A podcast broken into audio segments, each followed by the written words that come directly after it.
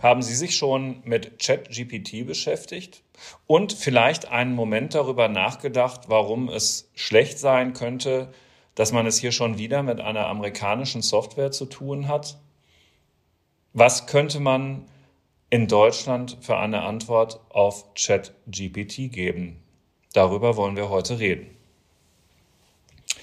Herzlich willkommen, liebe Hörerinnen und Hörer, zum FAZ Digitech Podcast, abermals zur künstlichen Intelligenz, aber die künstliche Intelligenz hat ihr iPhone-Moment erlebt. ChatGPT ist da und es ist schon fast zum Volkssport geworden, damit herumzuspielen, programmieren zu lassen, Antworten auf Fragen zu suchen, manchmal auch zu finden. Ähm, Maximilian Sachs aus unserer Wirtschaftsredaktion war auf einem spannenden Termin in Berlin, wo es darum ging, wie die deutsche Antwort auf ChatGPT aussehen könnte. Und mit dieser Frage wollen wir uns heute beschäftigen. Hallo, lieber Maximilian. Hallo Carsten, hallo Alex, vielen Dank für die Einladung. Sehr gerne. Alexander Armbruster ist auch mit dabei, einer der Ressortleiter in unserer Wirtschaftsredaktion. Und wie Sie alle wissen, schon seit geraumer Zeit sehr intensiv in ähm, äh, der KI-Thematik unterwegs und in den vergangenen Tagen vor allen Dingen auch schon auf dem DLD in München viel mit ähm, Anbietern im Gespräch gewesen und immer auf der Suche nach äh, ja, neuen Ansätzen zu verstehen, worum es da geht. Hallo, lieber Alex, schön, dass du auch mit dabei bist. Mein Name ist Carsten Knob, ich bin einer der Herausgeber der FAZ und habe in München und später in Davos dieselbe Erfahrung gemacht. Das Thema ist im Moment dieses hochkomplexe KI-Modell ChatGPT. Es stammt aus den USA, Europa droht abgehängt zu werden. So, Maximilian, und jetzt warst du auf einem Termin in Berlin, wo es darum ging, was man dagegen tun könnte. Kannst du mal kurz sagen, wer da eingeladen hatte und welche Motivation die haben? Klar, da hat eingeladen die sogenannte äh, LIAM oder LEAM-Initiative. Äh, die wissen selber manchmal nicht ganz genau, wie sie sich aussprechen wollen. Das macht jeder ein bisschen anders. Heißt aber übersetzt Large European AI Models, also große europäische KI-Modelle. Das ist eine Initiative des KI-Bundesverbandes, also ein Branchenverband von, von KI-Unternehmen, eine Interessensvertretung. Ähm, und in dieser Initiative sind aber auch noch jede Menge ähm, recht renommierte Wissenschaftler, KI-Wissenschaftler drin vertreten und ähm, die Industrieunternehmen, äh, also E.ON ist da zum Beispiel mit dabei, Continental. Ähm, und die haben schon vor einigen Jahren damit angefangen, ähm, darauf hinzuweisen, ähm, dass diese, vor allem diese großen Sprach äh, und die großen KI-Modelle ähm, die Zukunft sein äh, werden oder könnten. Ähm, und ähm, wollen dafür im Prinzip eine eigene, eine eigene Infrastruktur in Europa aufbauen. Ähm, um eine, einen Kontrapunkt zu setzen, ein wettbewerbsfähiges Gegenangebot aus europäischen Werkstätten sozusagen. Genau, also wenn man sich äh, tatsächlich die Zahlen anguckt, sind 73 Prozent der KI-Modelle in den USA entwickelt worden, 15 Prozent in China und was in Europa so passiert, ist tatsächlich relativ äh, vernachlässigungswürdig. Es gibt da ein, zwei Ausnahmen. In Deutschland, es gibt ein einziges großes KI-Modell aus Deutschland ähm, vom Startup Aleph Alpha aus Heidelberg. Aber ansonsten ähm, droht, so zumindest ähm, der KI-Verband, droht da wieder eine Abhängigkeit von den äh, US-Amerikanern, wie es eben bei der Suchmaschine beispielsweise auch schon der Fall war. Und dagegen möchte diese Initiative halt vorgehen und schlägt deshalb vor, ein eigenes großes KI-Rechenzentrum äh, in Deutschland aufbauen, aufzubauen bzw. aufbauen zu lassen. Und das soll schon reichen. Also dazu habe ich zwei Fragen direkt. Zum einen, es gibt ja durchaus Rechenzentren schon in Deutschland in öffentlicher Hand, mhm. äh, die leistungsfähig sind. Zum einen, zum anderen, äh, reicht es schon, so ein Rechenzentrum? Ehrlicherweise wahrscheinlich nicht. Die Argumentation äh, äh geht so, dass es halt mal einer anfangen muss. Ähm, du hast natürlich vollkommen recht. Also es gibt schon verschiedene Hochleistungsrechenzentren auch in Deutschland. In Jülich steht ein Supercomputer, der, glaube ich, in den Top 20 der schnellsten Computer der Welt ist. Ähm, in Dresden steht, glaube ich, auch ein sehr äh, leistungsfähiger Supercomputer. Ähm, braucht ja auch dann solche wirklich fortgeschrittenen Computer, ähm, um die Rechenkapazität überhaupt stemmen zu können von solchen großen äh, Modellen. Aber das Problem bei diesen Rechnern ist, dass die natürlich hauptsächlich erstmal für Forschungszwecke da sind. Das heißt, wer in Jülich einen, Slot bekommen möchte, um da irgendwie an seiner seine KI äh, zu trainieren, der muss da schon mal mehrere Monate warten, weil natürlich die Physik, die Biologie, die Chemie alle Forschung darauf betreiben wollen. Und deshalb äh, sagt dieser Verband, braucht es im Prinzip einen dedizierten, ein dediziertes KI Rechenzentrum für die Industrie, wo deutsche KI-Unternehmen ihre eigenen großen KIs trainieren können oder wo eben Industrieunternehmen schon, schon vorgebaute KI-Modelle auch für ihre Zwecke anpassen kann. Alles klar, weil um das zu betreiben, dass es konkurrenzfähig ist, muss diese Rechenkapazität in diesem Zentrum, das es dann halt gäbe, kontinuierlich zur Verfügung stehen. Man hat ja auch jetzt hin und wieder schon mal die Erfahrung, dass wenn man auf ChatGPT zugreifen will, die der großen Nachfrage einfach gar nicht gewachsen sind, ähm, irgendein Slot in einem schon bestehenden Rechenzentrum würde dann da natürlich gar nicht ausreichen. Lieber Alex, bist du so lieb? Ähm, wir haben an dieser Stelle schon hin und wieder mal über ChatGPT kursorisch gesprochen, auch schon etwas intensiver gleichwohl. Man kann ja nicht hundertprozentig sicher sein und davon ausgehen, dass schon jeder aus dem FF weiß, worum es da überhaupt geht. Die Technologie basiert auf sogenannten tiefen neuronalen Netzen. Das ist leichter gesagt als verstanden. Kannst du ein bisschen Licht ins Dunkel bringen? Ja, versuchen sehr gerne.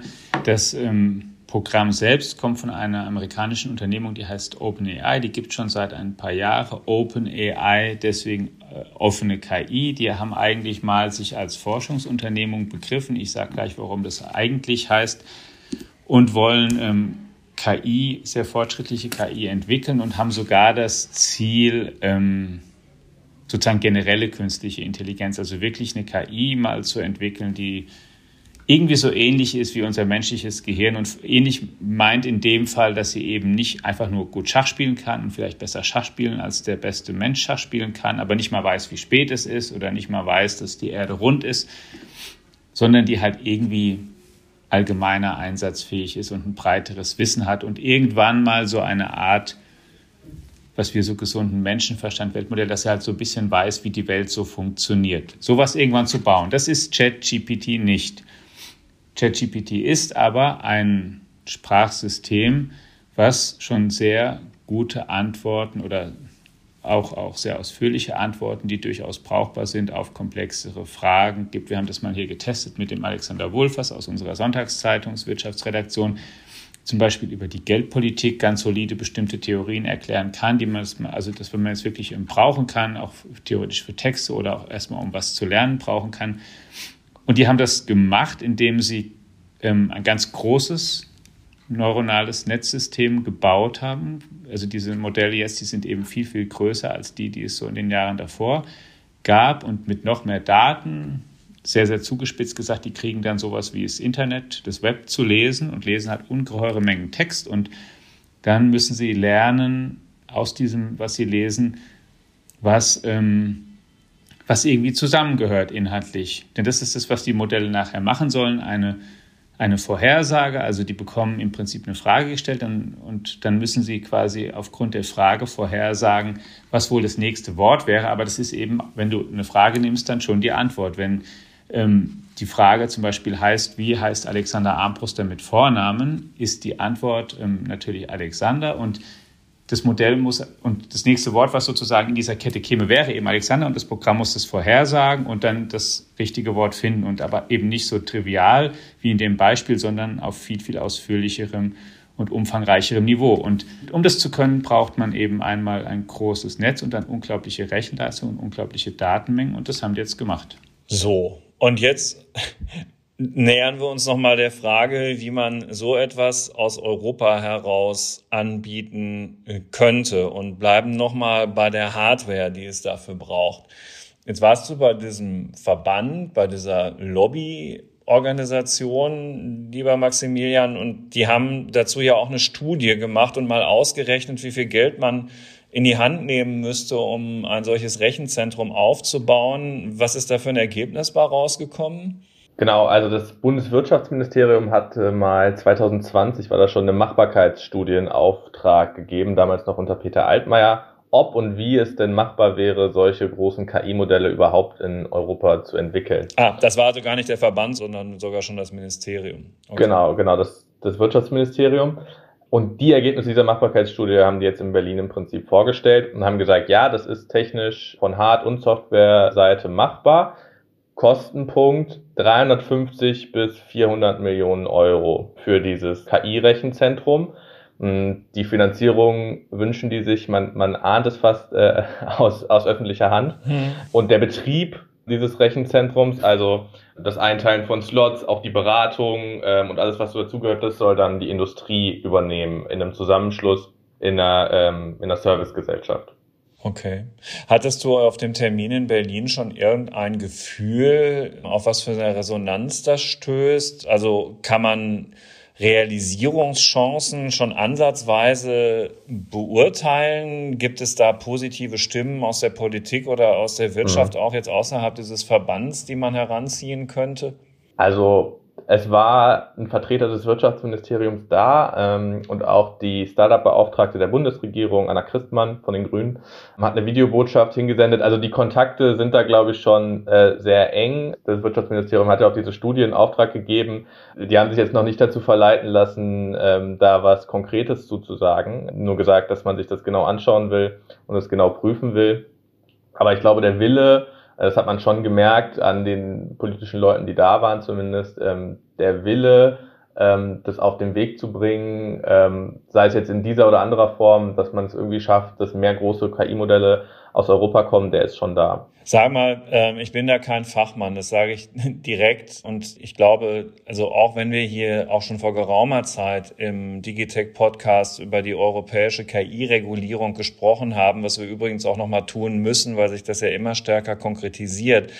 Aber wenn ich das richtig verstehe, was da im Moment im Raum steht rund um die Regulierung von künstlicher Intelligenz in Europa, wird man doch gar nicht darum herumkommen, solche Dinge aus Europa heraus anzubieten, weil die Verarbeitung, der Abfluss und der Umgang mit Daten in einer Art und Weise reguliert wird, gegen die von ChatGPT und anderen Modellen, die in den Vereinigten Staaten gehostet werden, doch, glaube ich, permanent verstoßen werden wird. Oder habe ich da den falschen Blick auf die Dinge? Nee, da hast du tatsächlich, glaube ich, den, den richtigen Blick auf die Dinge. Und das ist das ist zumindest das, was die Industrie auch sagt. Also ähm, waren mehrere Industrievertreter von DAX-Konzernen auch da und haben auch gesprochen. Ähm, und was die sagen ist, sie experimentieren schon mit solchen Modellen, aber eigentlich dürfen sie sie und auch uneigentlich dürfen sie sie in der Produktion de facto nicht einsetzen, weil automatisch Daten äh, in die Vereinigten Staaten abfließen und sie dann ein massives Datenschutzproblem haben. Mhm, das ist sogar noch so die Stufe davor Datenschutz. Mhm. Ja, okay. weil die OpenAI zum Beispiel ist ja nicht so anpassbar, wie die Unternehmen das gerne möchten, sondern es funktioniert über Schnittstellen. Das heißt, es ist nicht Open Source und dadurch ist es inhärent automatisch gegeben, äh, dass da Daten in die USA fließen. Und deswegen sagt die Industrie eben, dass sie eigentlich eigene große europäische äh, KI-Modelle brauchen. Hm. Alex, du hattest doch auch schon häufiger als ich mit Aleph Alpha zu tun und dem Jonas Andrulis. Das ist ja ein deutscher Unternehmer auf dem Gebiet, der da auch schon einiges selbst äh, bewegt und in die Hand genommen hat. Glaubst du, das, was der Verband da formuliert, würde denen auch helfen können, um es mal an einem konkreten Beispiel zu sagen? Das kann sein. Tatsächlich versucht der aber das auch ohne Verbands- oder Hat ein andere, eigenes Rechenzentrum genau, aufgebaut. Er versucht es ne? über mhm. andere Hilfe und Wege. Ähm, also Hilfe heißt, er versucht es als Unternehmer erstmal ohne Hilfe, ohne groß, ohne öffentliche mhm. zu schaffen. Er hat ein eigenes Rechenzentrum aufgebaut und ähm, hat, finde ich, erstaunliches mit dem relativ kleinen Team, was die haben im Vergleich mit den großen Konzernen geschafft. Die haben ein eigenes auch Sprachsystem, Luminous heißt es, und haben einen gewissen Vorteil, wenn es um die deutsche Sprache geht, weil sie darauf einfach einen größeren Fokus natürlich legen. Es ist völlig klar, dass die ähm, erstmal die ähm, amerikanischen Konzerne natürlich für englische Sprache die Sachen herstellen. Die sind auch gut in Deutsch, aber der Antrieb, es in Deutsch zu können, ist für ein deutsches Unternehmen natürlich noch ein Stück größer vermutlich. Kann es ihm helfen? trotzdem weitere, wenn es weitere Rechenzentren gibt, vermutlich auch das, weil du natürlich dann einfach mehr kritische Größe schaffst. Denn das ist tatsächlich was, was, was in der Praxis schwieriger ist, als es klingt. Es ist nicht nur nicht so leicht, solche KI-Modelle zu bauen und zu pflegen, sondern eben auch die Hardware. Das ist nicht was, so ein Rechenzentrum, das ähm, du einmal dahinstellst und dann läuft es die nächsten 100 Jahre, den Raum muss niemand mehr betreten und ähm, es geht so immer weiter, sondern es muss auch gepflegt, gewartet und so weiter auch weiterentwickelt werden und das sind Fähigkeiten, die man einfach, die man auch braucht, die mit dazugehören, weil du am Ende, wenn du um Produkte denkst, musst du eben beides verstehen. Du musst verstehen, was können die Algorithmen, was können die Modelle und du musst verstehen, welche Hardware brauche ich genau, welche Teile, auf was kommt es an, wie muss das Ganze sein und da brauchst du eine kritische Größe an Personen und wenn das noch mehr Leute in diesem Land können, ähm, wie soll ich sagen, ganz platt gesagt, hätte jemand wie er dann auch die Möglichkeit, ähm, vielleicht auf einen größeren Pool potenzieller Arbeitskräfte zurückzugreifen, weil es dann einfach schon mehr Spezialisten auf dem Gebiet gibt. Denn das ist einfach was, was man da sieht, um ein Beispiel mal, mal zu nennen. Du brauchst sehr viel lineare Algebra, Matrizenrechnen, sowas, was man aus der Schule vielleicht kennt um das zu rechnen. Dafür gibt es ähm, Chips, die sich besonders gut eignen, Grafikkarten. Das hat ja ein Unternehmen wie Nvidia zum Beispiel festgestellt. Deswegen sind die jetzt auch von diesem Grafikkartengeschäft eben mehr oder weniger umgeswitcht und sind heute der, ich, ich weiß gar nicht, wahrscheinlich der führende Hardware-Ausrüster für KI Berechnungen inzwischen geworden. Zumindest sind deren Top-Produkte sehr begehrt, weil sie sehr schnell sind und diese Rechnungen sehr gut können. Und da brauchst du aber halt Leute, die, die das einbauen können, die wissen, warum das so ist, die die Produkte kennen und so weiter. Und deswegen kann, das hat bestimmt Spillover-Effekte, wenn es davon was gibt. Um, um daran mal direkt anzuschließen, das ist tatsächlich oder ein großer ähm, Argumentationspunkt dieser Lobbyorganisation ist, dass die guten Leute, die wir in Deutschland haben, und wir haben ja exzellente Grundlagenforschung auch im Bereich der künstlichen Intelligenz, äh, dass die hier einfach keine Projekte oder zu wenig Projekte haben, ja genau solche Experten, die du gerade, die du gerade angeführt hast, dass sie zu wenig Projekte haben, an denen die hier überhaupt arbeiten können und dass sie dann eben in die USA gehen und wir sie hier im Prinzip äh, verlieren. Und deswegen sehen die ne, dieses Rechenzentrum auch so ein Stück weit als Leuchtturm, um solche Leute vielleicht auch in Deutschland halten zu können in Zukunft. Die Gefahr ist halt, und das vielleicht noch anzufügen, das ist halt immer bei bestimmten Initiativen, bei solchen, es gibt, es gibt ja so ähnliche Initiativen auch in der KI oder was immer mal auch schon eine Forderung ist von KI-Forschungsverbänden oder Verbünden, die dann sagen, wir brauchen sowas wie ein CERN für KI in Europa und wir müssen, ähm, wir müssen eben so, so Hotspots bauen, die technologisch mithalten können und so. Das, wenn das der wenn das so staatlich oder halbstaatlich gemacht wird, dann dauert sowas meistens eine ganze Weile, bis es auf den Weg kommt. Und, und das ist die Frage halt, ob die, also um es auf einen Unternehmer wie den Jonas Antrolis und seine Aleph Alpha dann umzumünzen, ähm, vermutlich kann so jemand ähm, sich nicht leisten, darauf zu warten, dass so eine Initiative dann mal so ein Rechenzentrum baut, sondern wer das wirklich erfolgreich kommerzialisieren will, muss auch trotz allem jetzt schon nach eigenen Möglichkeiten und Alternativen suchen, um in die Gänge zu kommen. Apropos in die Gänge kommen, äh, zwei Fragen. Zum einen, ChatGPT ist ja jetzt seit zwei Monaten ungefähr auf die Öffentlichkeit losgelassen und jede Suchanfrage, die wir stellen und jede Bewertung eines Ergebnisses ähm, von ChatGPT, die wir abgeben, sorgt dafür, dass dieses System sekündlich besser wird. Es lernt ja gerade dadurch sehr, sehr schnell dazu. Naja, es lernt nicht unbedingt durch jede Suche. es ist ja, ja natürlich nach was die Leute so suchen und was sie. Ähm, ja, und du hast ja auch die Möglichkeit, die Be Ergebnisse zu bewerten, ob es gut oder schlecht ist. Und ich nehme ja, ja. mal an, dass das ausgewertet wird. Insofern, worauf ich hinaus will, ist, dabei erarbeiten die sich ja Sekunde um Sekunde, zumindest in der Theorie, einen großen Vorsprung ist das schlimm oder lässt sich sowas noch wieder einholen? Gab es dazu in Berlin oder auf irgendeinem anderen Podium, dass ihr, wo ihr zugehört habt, Meinungen? Also eben klang das, was Maximilian sagte danach, dass der Zug noch nicht komplett den Bahnhof verlassen hat.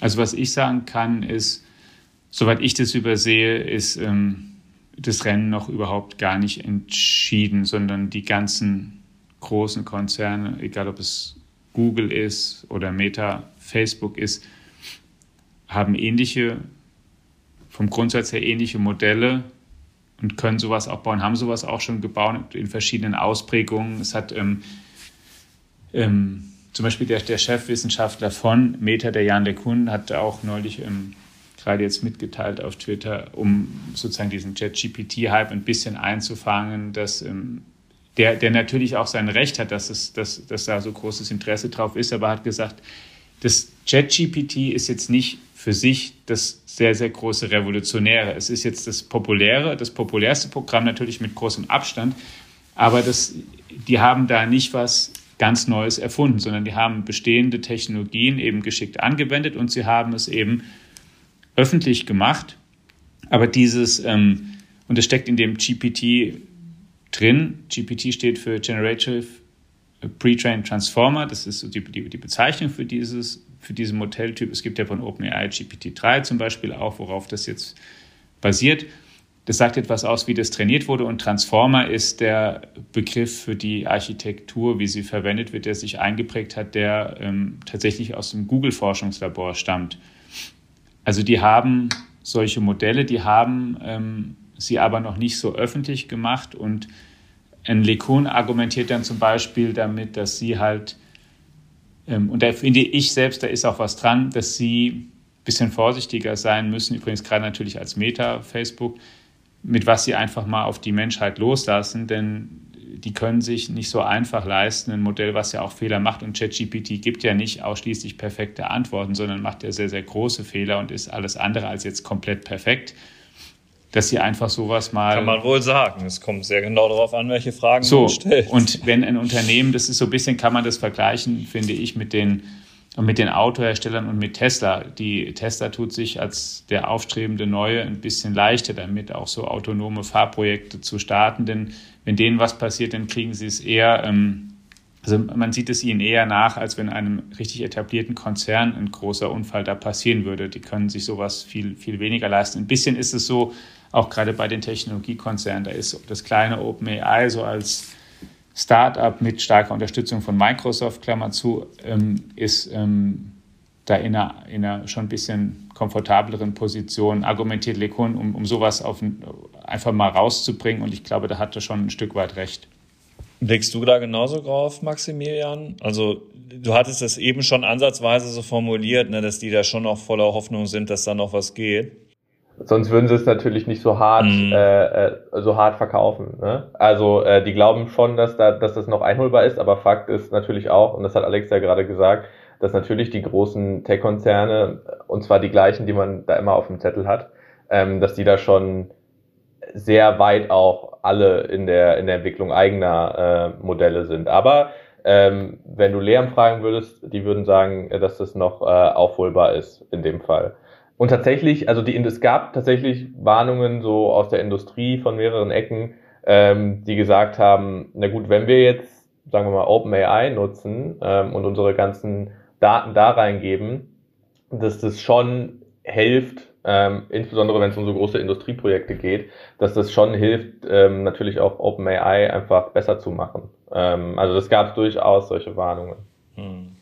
Ich hatte ja schon gesagt, zwei Fragen habe ich äh, da noch im Anschluss an euch. Jetzt kommt die zweite. Wir haben ja in der vorvergangenen Digitech Podcast Folge mit ähm, Richard Socher gesprochen, der mit u.com eine Suchmaschine angeschoben hat, die mit einem vergleichbaren Modell arbeitet, der, der man halt auch solche äh, Chat-Diskussionen führen kann, die programmieren kann, vieles andere mehr. Nun ist Richard Socher zwar ein Dresdner, und jemand, der hier in Deutschland groß geworden ist und auch eine große Affinität hat, aber er war lange Jahre Chefwissenschaftler von Salesforce und ist äh, in seiner beruflichen Karriere eigentlich komplett in Kalifornien sozialisiert und auch von dort finanziert. Jetzt der Punkt. Das Geld, was er mobilisiert hat für U.com, ähm, das lässt sich in Amerika viel leichter mobilisieren und kommt abermals dieser große Standortnachteil auch an dieser Stelle zum Tragen, Alex, dass man äh, in Amerika einfach viel schneller ähm, Geld für solche Ideen bekommt, als man das in Europa jemals erträumen kann? Ja und nein, generell ist es so, da gibt es schneller und auch größere Summen und es ist einfach ein viel etablierteres und, und, und viel besser gelerntes System, weil die einfach eine viel längere Historie haben, wirklich professionell dieser, dieser ähm, schöpferische Zerstörungsprozess über die schnelle Startup-Finanzierung in verschiedenen Runden und dann ähm, die vielversprechenden Projekte weiter zu unterstützen, die anderen schnell zu killen, ist über, hat eine längere Tradition. Das ist so. Andererseits hat Europa da aufgeholt und ähm, ich meine, wenn wir jetzt wieder bei Aleph Alpha sind zum Beispiel, die zeigen, dass es eben auch hier geht, dass man die Summen mobilisieren kann in Finanzierungsrunden, die man braucht, eben um zumindest schon mal so weit zu kommen, wie die gekommen sind. Also möglich ist es und ich glaube, dass die Awareness ist natürlich auch gestiegen und es gibt auch von größeren... Die Aufmerksamkeit. Ja, Aufmerksamkeit, die von, von großen Unternehmen natürlich auch, dass man ähm, da vielleicht auch sehr geschickt investieren kann, wenn man da früh dabei ist, weil es um eine grundlegende Technologie geht. Da wäre ich gar nicht so pessimistisch. Es braucht noch möglicherweise dann einfach noch ein paar mehr Unternehmer von so einem Schlage an Trolis, die dann auch das einfach machen und ja und dieses Risiko eingehen und das auch einfach ähm, und das eben angehen. Also am Ende kommt es darauf an, dass dann auch es ein Team von Leuten gibt, die sich da wirklich ähm, so einer Mission verschreiben und versuchen, das, das eben durchzuziehen. Ich meine, es ist ja völlig klar, das ist kein tariflich regulierter, klar planbarer ähm, Arbeitsprozess.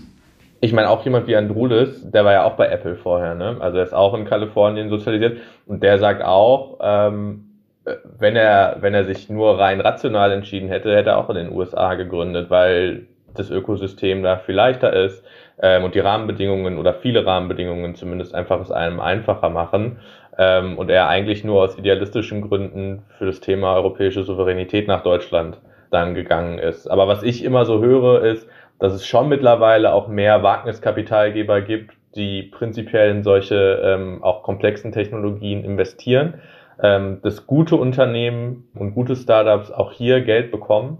Äh, aber in, in, ähm, in den Vereinigten Staaten ist es sicherlich immer noch so, dass gerade auch über Institutionen wie die DARPA beim US-Verteidigungsministerium dass einfach so viel Geld im, im Markt ist, ähm, dass auch viel mehr die Chance da ist, auch mal für Unternehmen zu scheitern, dass einfach viel mehr Masse einfach auf dem Markt kreiert wird, wo dann natürlich dann lass es drei oder vier sein, von übrig bleiben, aber es erhöht natürlich die Chancen signifikant. In dem Zusammenhang übrigens eine Leseempfehlung für äh, einen Artikel, den Maximilian geschrieben hat, den Sie auch auf Faznet ähm, käuflich erwerben können, Deep Tech Nation Deutschland indem er das bisschen beschreibt, um welche, welche Summen hier mobilisiert werden können und auch jenseits von KI, welche Technologien, Batteriespeichertechnik und so weiter hier da mittlerweile durchaus Kapital finden, wenn es findige Unternehmer gibt.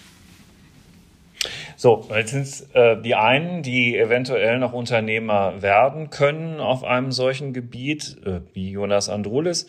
Aber dann gibt es ja auch die, und das ist mindestens so wichtig, die in Deutschland schon ein gut im Markt positioniertes mittelständisches Unternehmen gegründet haben, das nicht Bayer heißt, Daimler oder SAP, sondern einen der vielen, vielen anderen Namen trägt, die dann oft sogar nur im äh, Business-to-Business-Geschäft äh, von Unternehmen zu Unternehmen relevant sind, aber dort in Nischen zum Teil wirklich eindrucksvoll weltmarktführende Positionen innehaben und ähm, die Unternehmen sind, die letztlich den deutschen Wohlstand wirklich sichern. So und die haben keine riesigen Programmierabteilungen, keine großen IT-Abteilungen und die lesen und hören jetzt von ChatGPT und fragen sich, hm, und jetzt haben wir eine Idee, einen Ratschlag, was diese Unternehmen jetzt im Moment zu Beginn des Jahres 2023 machen sollten,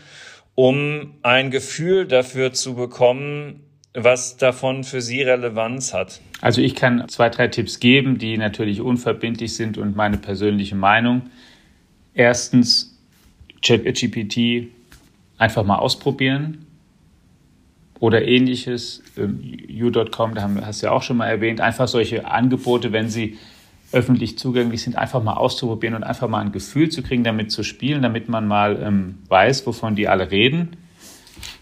Und dann als zweites einfach sich ein bestimmtes Grundverständnis über KI beschaffen, in eigener Sache gesagt, also äh, FAZ lesen. Und du redest jetzt tatsächlich auch schon wirklich von den Geschäftsführern, ne? die das machen müssen.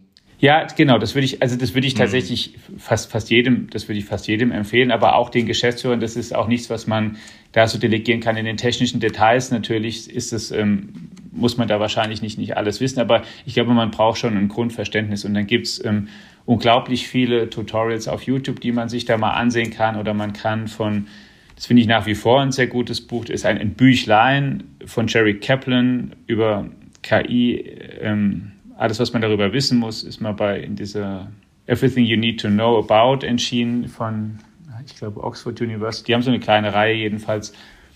Und da kann man auf 150 Seiten einfach mal nachlesen, wie, was KI ist, wie lange es das gibt, welche, welche Stränge es da gibt und kriegt einen guten Eindruck. Also sich mal damit so zu beschäftigen und einfach ein Gefühl für die Sache zu kriegen und dann aber auch überlegen, wo, wo spielt es eine Rolle und wo nicht. Denn es ist auch nicht so, als würde dieses Programm jetzt von heute auf morgen die Welt komplett ähm, umstülpen. Also ChatGPT wird keine Haare schneiden, es wird auch kein Haus bauen, es wird auch nicht ähm, keine Patienten. Keine Patienten pflegen, Regale im Supermarkt einräumen oder sowas. Es ist tatsächlich, das ist das Interessante. Es gibt die Diskussion, dass die tatsächlich von dem Programm und dem, was es vielleicht kann, eher diese so, die so amerikanisch gesagt, die sogenannten White-Color-Jobs betroffen sein werden. Also eher sogar die besser bezahlten Bürojobs, ähm, bei denen sich möglicherweise mehr ändert, weil es darum geht, wo viel mit Sprache eben umgegangen wird, wo viele Nachrichten geschrieben werden, Zusammenfassungen gemacht werden, einfach wo viel, ähm,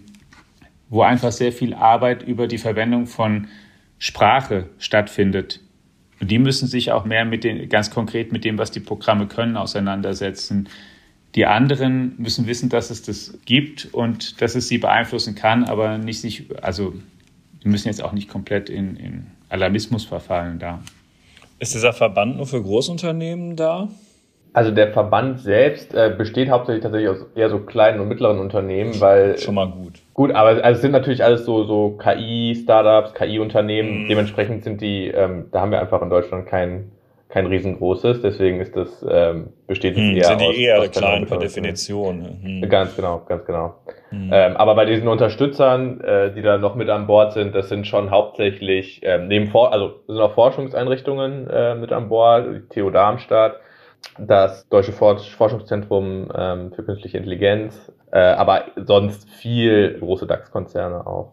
Es ist einfach, ich weiß nicht, um, um den Punkt nochmal zu machen, mhm. weil du jetzt, Carsten, ja dezidiert gefragt hast nach den Geschäftsführern oder nach denen, die die Unternehmen leiten, was tatsächlich, deswegen finde ich, das hatte ich auch so ja kommentiert jetzt gerade, wichtig, dass man das hierzulande kann, das kann auch sein, dass das wirklich auch gesellschaftlich, kulturell sich auswirken wird. Denn Jonas Antrolis, der natürlich seine eigenen Interessen auch dann hat hier als deutsches Unternehmen, aber argumentiert dann, finde ich, auch zu Recht, dass natürlich das auch einen kulturellen Einfluss hat, weil die, ähm, die Verwendung von Sprache eben nicht irgendwas ist. Wir benutzen das nicht nur, um zu beschreiben, ähm, wie das Wetter gerade ist, sondern wir benutzen die Sprache ja, um, um für, für, für viele Sachen eben, um zu beschreiben, wie es uns geht und wie das Wetter ist, aber auch um Sachen zu kategorisieren, um Wissen weiterzugeben, um uns zu erinnern. Und wenn so Programme die Produktion von Sprache übernehmen und wenn es dann so Assistenten immer bessere gibt, die uns Empfehlungen geben, weil wir dann irgendwann Computer eben fragen, was kann ich heute machen, was soll ich morgen machen, was gibt es jetzt Gutes zu essen oder nicht. Und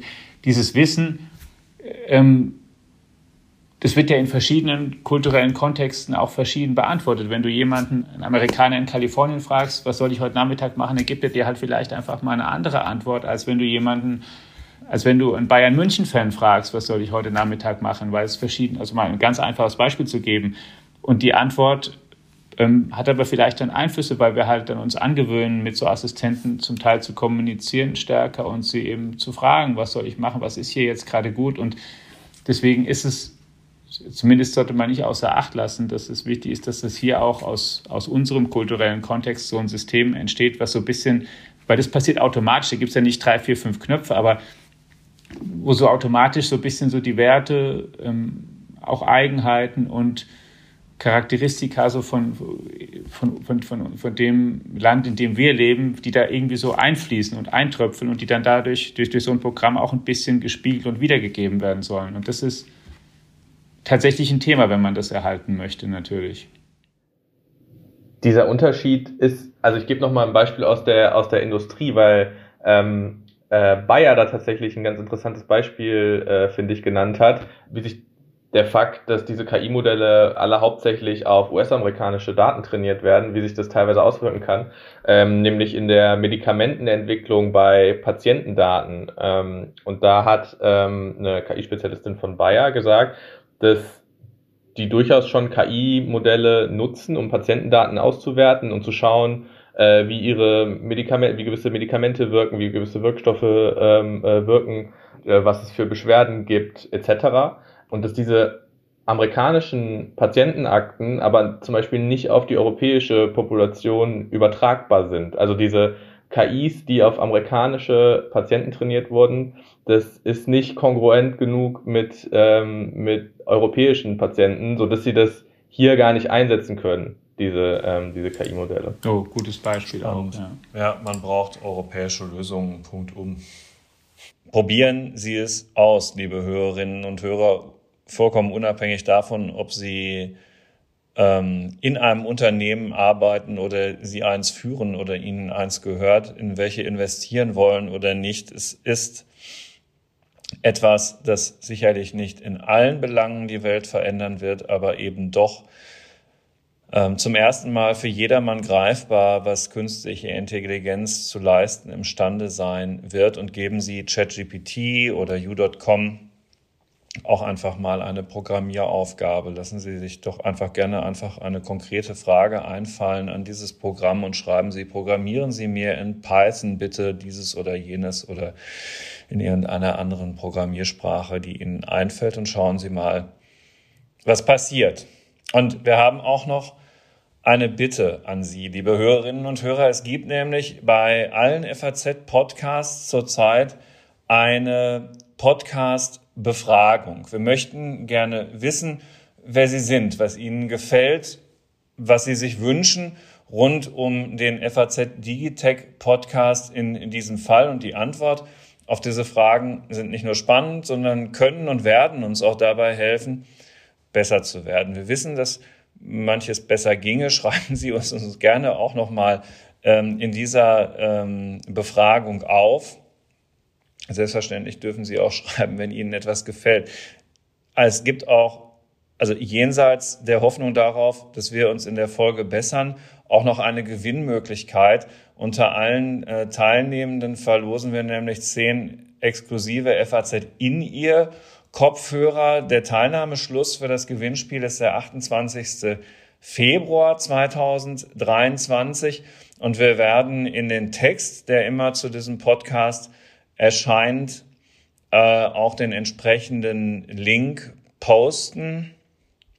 Und wir wissen von vielen von Ihnen auch jetzt schon, dass Sie gerne Shownotes hätten, aber das nur am Rande. Wir ähm, müssen mal gucken, wie wir das in, diesen, in unserem Programmablauf ähm, noch einbauen. Also, liebe Hörerinnen und Hörer, bitte gerne den Link beachten, den wir in die Podcast-Beschreibung hinein posten werden. Es gibt etwas zu gewinnen, FAZ in Ihr Kopfhörer und ähm, genau, Sie werden dann ja in der Befragung sehen, äh, wie Sie dann dort Ihre Meinung kundtun können. Wir würden uns sehr darüber freuen, wenn Sie sich rege beteiligten. Zunächst aber vielen Dank auch fürs Hören dieser Folge, dieses Mal wieder ohne viele Hintergrundgeräusche von irgendwelchen Veranstaltungen in Davos oder in München. Dir, Maximilian, vielen Dank fürs Dabeisein und an Alex sowieso. Ähm, bis zur nächsten Woche.